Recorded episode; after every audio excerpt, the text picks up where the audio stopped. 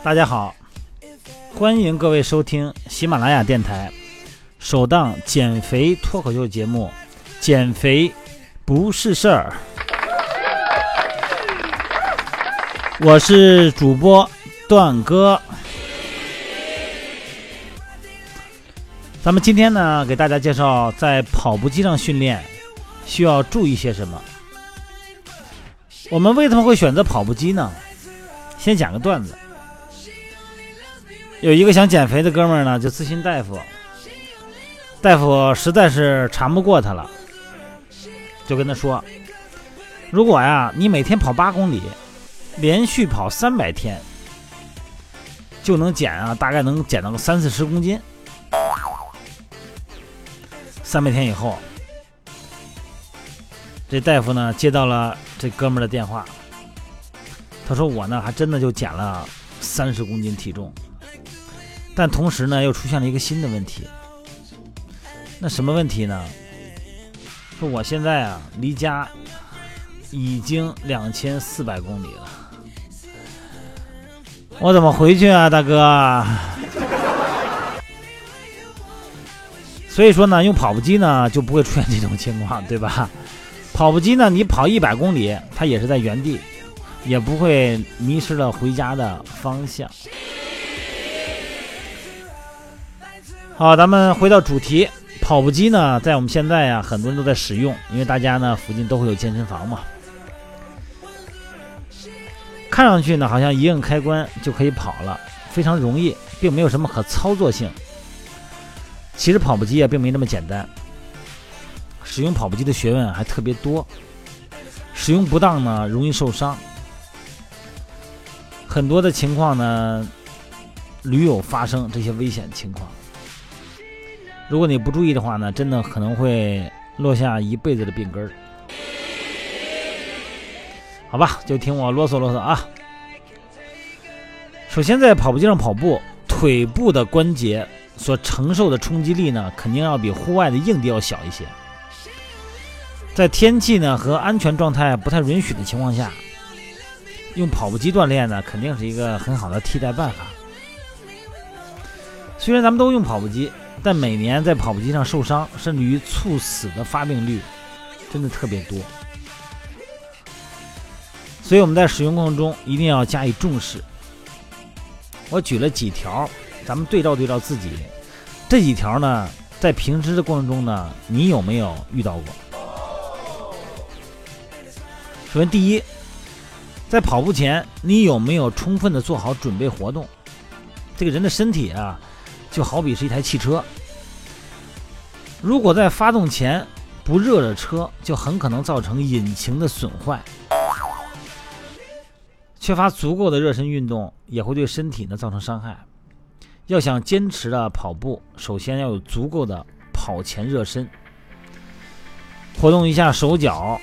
咱们平时在运动中呢，要提提高颈肩肘腕髋膝踝这几个部位的热身。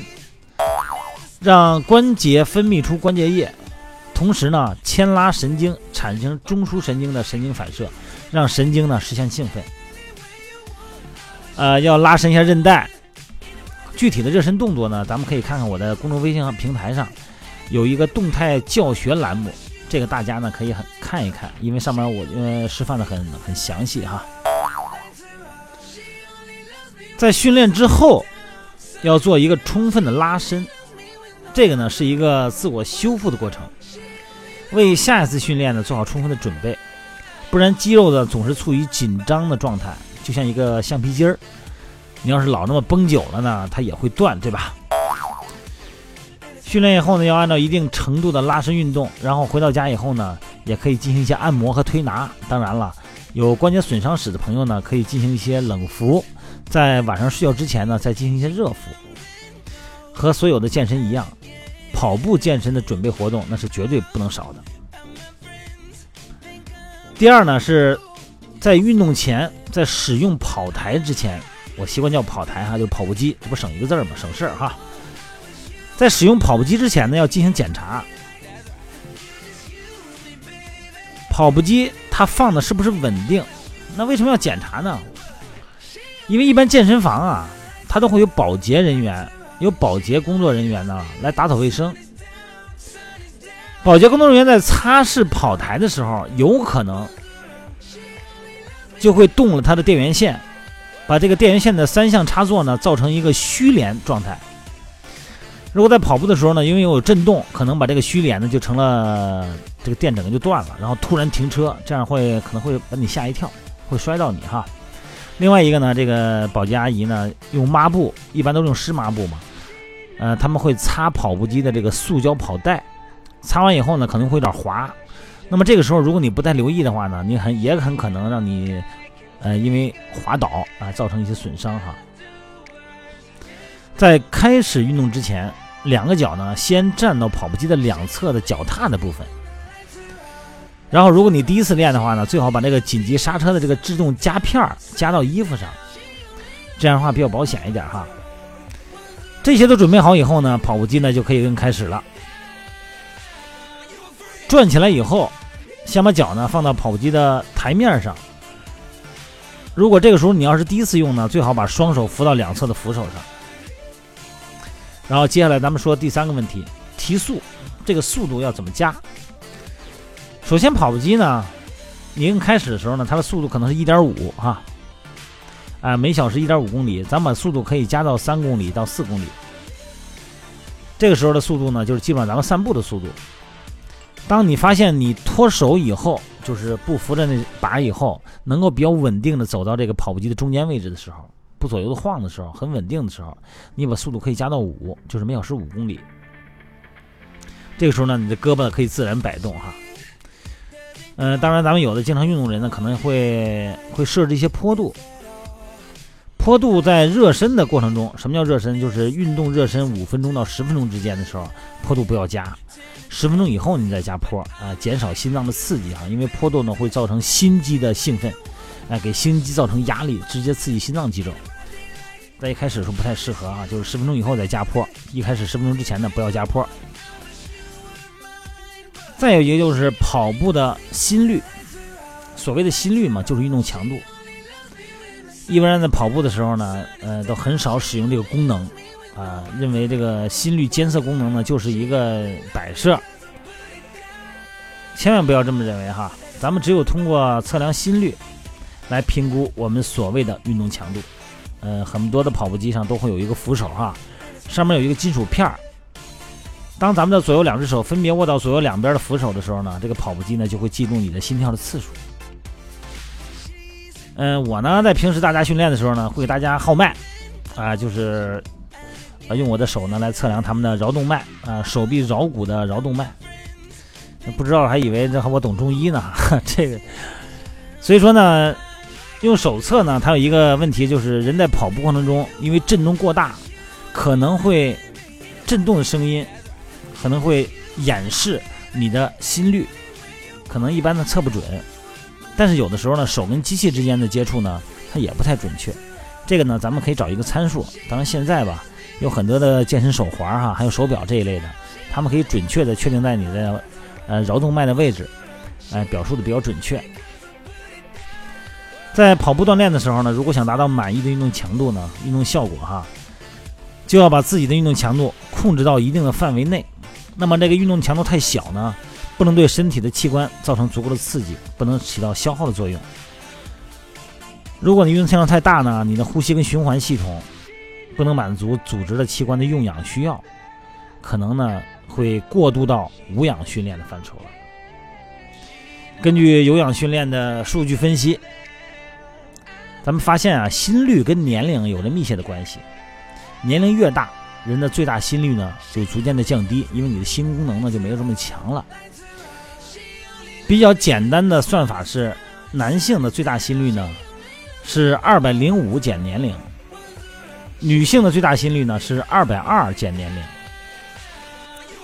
比方说，你今年四十岁的男性，最大心率呢就是二百零五减四十，就是一百六十五，这是最大心率哈。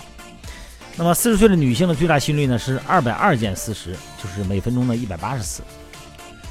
一般来说呢，将运动的心率控制到最大心率的百分之六十到八十之间，这个呢就是有氧训练的强度，可以达到健身的效果，可以提高你的心血管的能力，提高血液循环的速度，提高线粒体的数量，提高脂肪代谢的速率哈。如果您的心肺功能要比较好的话呢，这个控制心率呢可以提高一些。那如果你刚开始练，心功能呢比较差，这个时候呢要选择低低线位，就是百分之六十的强度。当然了，运动中的自我身体感受是非常重要的，这个你不要盲目的来，也不要太于教条哈。你感觉正有点累，那正好；如果你要感觉很累了，甚至于说呢，在这个快走的时候呢，连话都不能说成句的话了，这个说明你的心率更快了，人呢很缺氧了，所以说呢，你的话呢已经话不成句了。那么这个时候呢，咱们就把强度呢就降低一点。整个的运动时间呢。刚开始训练的朋友呢，不要超过六十分钟，时间上呢应该有所控制。一般人跑步哈，他或者叫使用跑步机，都是为了健身嘛，或者是减肥。如果用比较慢的速度，先热身五分钟，那么逐渐把速度呢，再加到一个心率的百分之六十的时候，这个时候咱们正式的快走或者慢跑呢，大概是二十分钟。二十分钟以后呢，你再把速度再减下来，再调整一下，然后呢，可以再加上二十分钟。这样的话呢，来回就是一个小时。当然，你要一开始练的时候呢，或者你体重过大哈，啊，咱们体重过大的朋友呢，你就慢慢来，就二十分钟为一个阶段。二十分钟完了以后，你可以稍微停下来，稍微稳定一下啊，让血液循环呢恢复自然，然后简单的呢补一点水分哈。一般咱们持续不间断。达到三十分钟以上，就可以实现比较好的脂肪消耗的效果了。当然，最好呢就是持续在四十五、六十分钟，那是最好啊。但是我们在在减肥过程中呢，我们让很多队员呢，他们在训练一段时间以后，持续的时间能达到一百分钟。当然，这个在一开始的时候呢，在没有教练的监控的情况下的时候呢，这个强度呢可能就比较大，因为中间可能会出现很多的身体反应。在你自己不能注意的时候呢，旁边有没有人帮你，没个人提醒你，这样就会比较危险了。那一开始的时候呢，时间短一点，慢慢来。第六个强调的就是你运动过程中啊，这个手啊，别老扶着那个跑步机那把。就我们训练的时候啊，队员我老说他们，你一开始肯定你不稳定，走路左右有点晃，一旦稳定以后啊，自然摆臂，别老扶着那个把。你扶着那个把的时候呢？你并不是想追求稳定，你就是想借力。你本能的胳膊呢，就想把身体撑起来，让身体轻一点。你想人在走的过程中，上下颠簸的过程中，你把胳膊撑到那儿，附加上身体的重量，那你的手腕关节和肩关节，还有你的肘关节，是不是就会受到一个冲撞呢？那冲撞时间久了以后，你就会产生关节损伤。所以要看到他们手老扶着车这个扶把的时候呢，我就老去提醒他们，啊，把手松开。跑步的时候呢，自然摆臂，那个跑步的频率比走更快。那么这个时候呢，你的胳膊啊，它更容易，如果扶了那个把，更容易产生冲击性损伤。胳膊的摆臂，肘关节是绝对不能伸直的，就是大小臂这个胳膊肘的角度，咱保持九十度。这个胳膊摆臂是前后摆臂，千万不要左右摆臂。前后摆臂的时候呢，这个手不要超过身体的中线。什么叫中线呢？就是从鼻子尖到肚脐眼这条连线。你的手左右摆臂的时候不要超过这儿。如果你要超过这儿呢，就等于是横着摆了。啊，左右一出现左右的摆动以后呢，让你的身体产生左右摇晃，这样就不稳定了。还有一个就是训练的时候啊。现在咱跑步机很多都有视频，有的视频呢在跑步机的机体上，你比方说意大利的太空器械，但是有很多的跑步机的视频呢，屏幕呢是在另是一个外置屏幕，它的位置呢相对比较高，这样的话你跑步的时候呢，训练的时候呢，眼睛是平视状态，不是低头的，这个平视的状态啊，这个你的颈椎啊和你的脊柱的状态呢就保持一个中立位，这样比较好。然后你要是太低的话，你低着头的时候呢，低头肯定含胸，一含胸就驼背，一驼背整个的躯干呢，这个脊柱的位置和它的状态啊，从侧面看就变形了。更何况很有很多队员啊用手机下点视频，下点音频，视频呢，他老低着头看，结果你的身体啊严重的身体前倾，然后头呢这个颈椎也往前弯着，这样非常不好，重心整个往前了，这样会给腰椎造成过大的压力，也时间长了会导致腰椎的劳损。而还有一样呢，就是说你过度的保持前倾以后，你的呼吸它就会受到一定的影响，这种疲劳感啊，它会影响你的运动时间的。刚开始训练的人呢，对跑步机呢可能并没有什么情感吧，没有培养出感情来。那这个时候呢，你可以听一些音乐。这个音乐的速度呢，因为音乐可以有快有慢嘛，咱们调一个稍微啊中速音乐。咱们走的时候呢，你本能的你听习惯以后，你走的节奏跟那音乐一样，这样比较省劲儿哈。脚后跟儿一定要走路的时候，脚后跟儿先落地，过渡到前脚掌。然后咱们的这个脚呢，这个袜子啊非常重要。然后这个咱们以后下一题专门聊啊，咱聊这个咱就聊细点儿，咱不是葫芦村脑子就聊完，咱们聊就聊跑步。然后呢，咱涉及到一些相关的问题，其他呢一些细节呢，咱们要分开聊。步伐要小，要快，步伐不要迈的一步太大，高频率，小迈步。这样的话呢，可以减少小腿的承受的冲击力。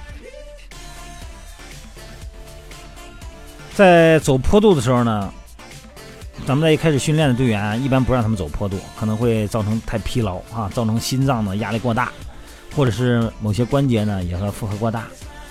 在你的韧带、你的关节、你的循环系统已经很发达的时候了，咱们可以加加坡度哈。加到一到五的坡度就可以了，千万不能太大啊！太大以后你的跟腱它会拉的较长，那你跟腱可能会疼哈。运动中呢，这个水这个话题也是以后咱们专门聊的哈。今天咱们一带而过，在运动过程中呢，最好是每十五分钟要喝一次水，这个补水量不要太多啊，因为室内呢没有太多的空气，这个空气的干燥程度，也就是说它的湿度。可能比较小，这样的话呢，会风干你呼吸道黏膜表面的水分，这种感觉呢，它是种口渴感，运嗓子就可以了。不要一次喝太多的水哈，一定要记住，就是你运动前四十分钟到一个小时补充四百毫升的水，这样的话，你运动中呢，基本上呢，它在前三十分钟就不会太缺水了。当整节跑步的训练课、跑步机的训练课快结束的时候呢，一定要记得把速度减下来。不要直接就停车了，一看六十分钟到了，啪一拍刹车键就停那儿了，这个绝对不可以。为什么呢？因为在运动中呢，咱们全身的血液呢会出现一个重新分配的现象，大量的血液呢都在你的下肢，那么通过你下肢的肌肉运动呢，又把你血液又压回了静脉，从静脉呢回到心脏，从会脏呢，心脏呢再形成动脉血。那么如果你突然停止以后，大量血液呢在下肢，肌肉不收缩了，因为你停车了。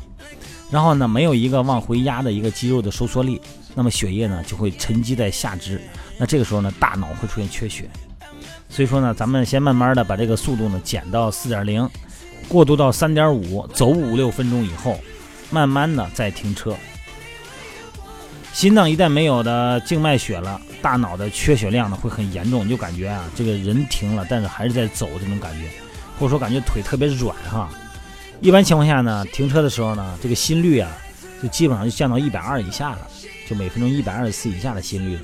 这个时候停车呢，你会感觉，哎，感觉还好一点哈。一定要记得不要在机器运转的时候往下跳。你走着走着或者跑着跑着，突然接一电话，或者突然想上厕所了，直接就从跑步机上一下就跳下下来了，这个非常危险。一定要记得。可以摁暂停键，或者是呢整个停车，千万不要让跑步机转着。你人走了以后，跑步机在转呢，非常危险。因为跑步机在转的时候呢，你现在突然又来了一个新的人，他想上跑步机，一看这跑步机上空着呢，他就上去了。这个时候跑带它在转着呢，他不能分辨这个跑带是转还是没转，因为它没有对称物，它没有参照物。那这个时候他可能一脚踩上去以后，这个跑带是转的，一下就把人给摔了。所以一定要记得，人只要想下来，先停车再下来。在跑步的过程中，还是快走的过程中，它属于有氧运动，全身肌肉都会参与。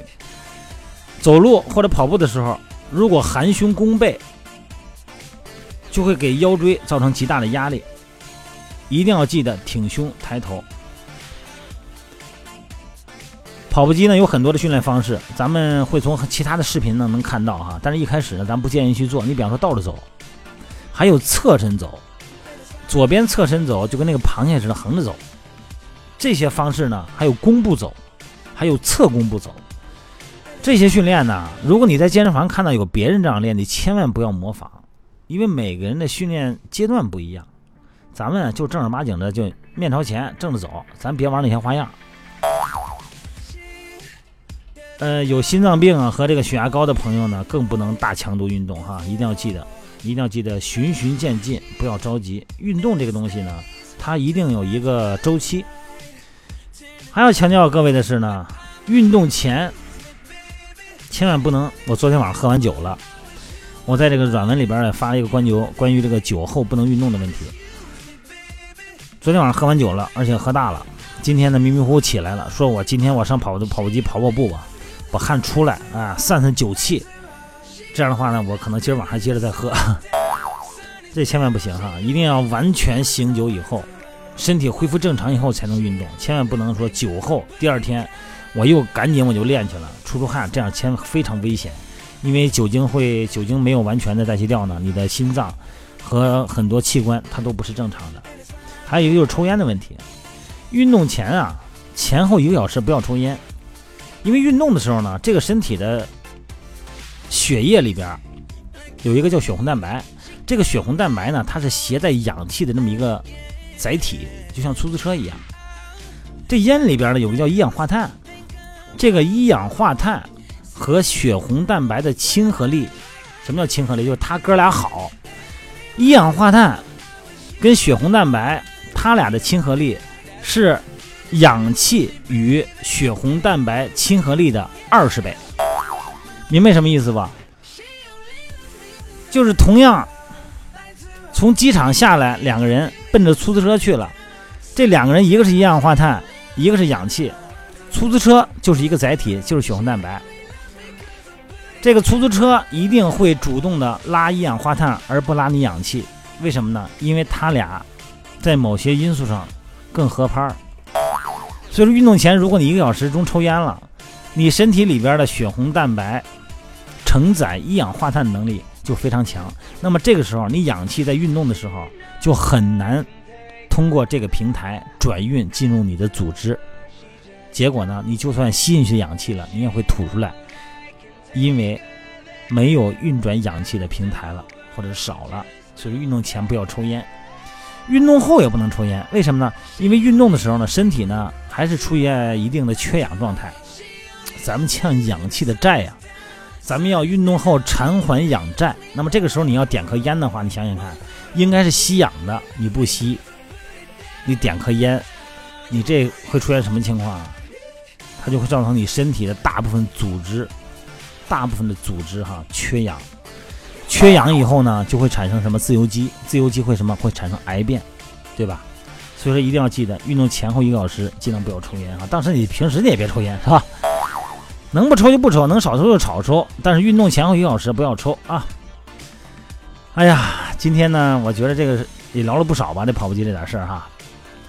嗯，别嫌我唠叨哈，我觉得这个事儿吧，还是聊细了好。聊细了，你听得清楚，你听得明白。听明白了以后呢，训练的时候呢，可能会能避免一些危险，能够提高一些效率，好吧？好，欢迎今天各位收听减肥脱口秀《减肥不是事儿》的这一集。那么欢欢迎大家关注我的微信公众号，那里边呢有大量的训练视频，有一些教学视频，咱们可以参照我的语音，再对照着音频，对照着视频。这样的话呢，可以了解的更多一点。好，各位，咱们今天这一集先到这儿。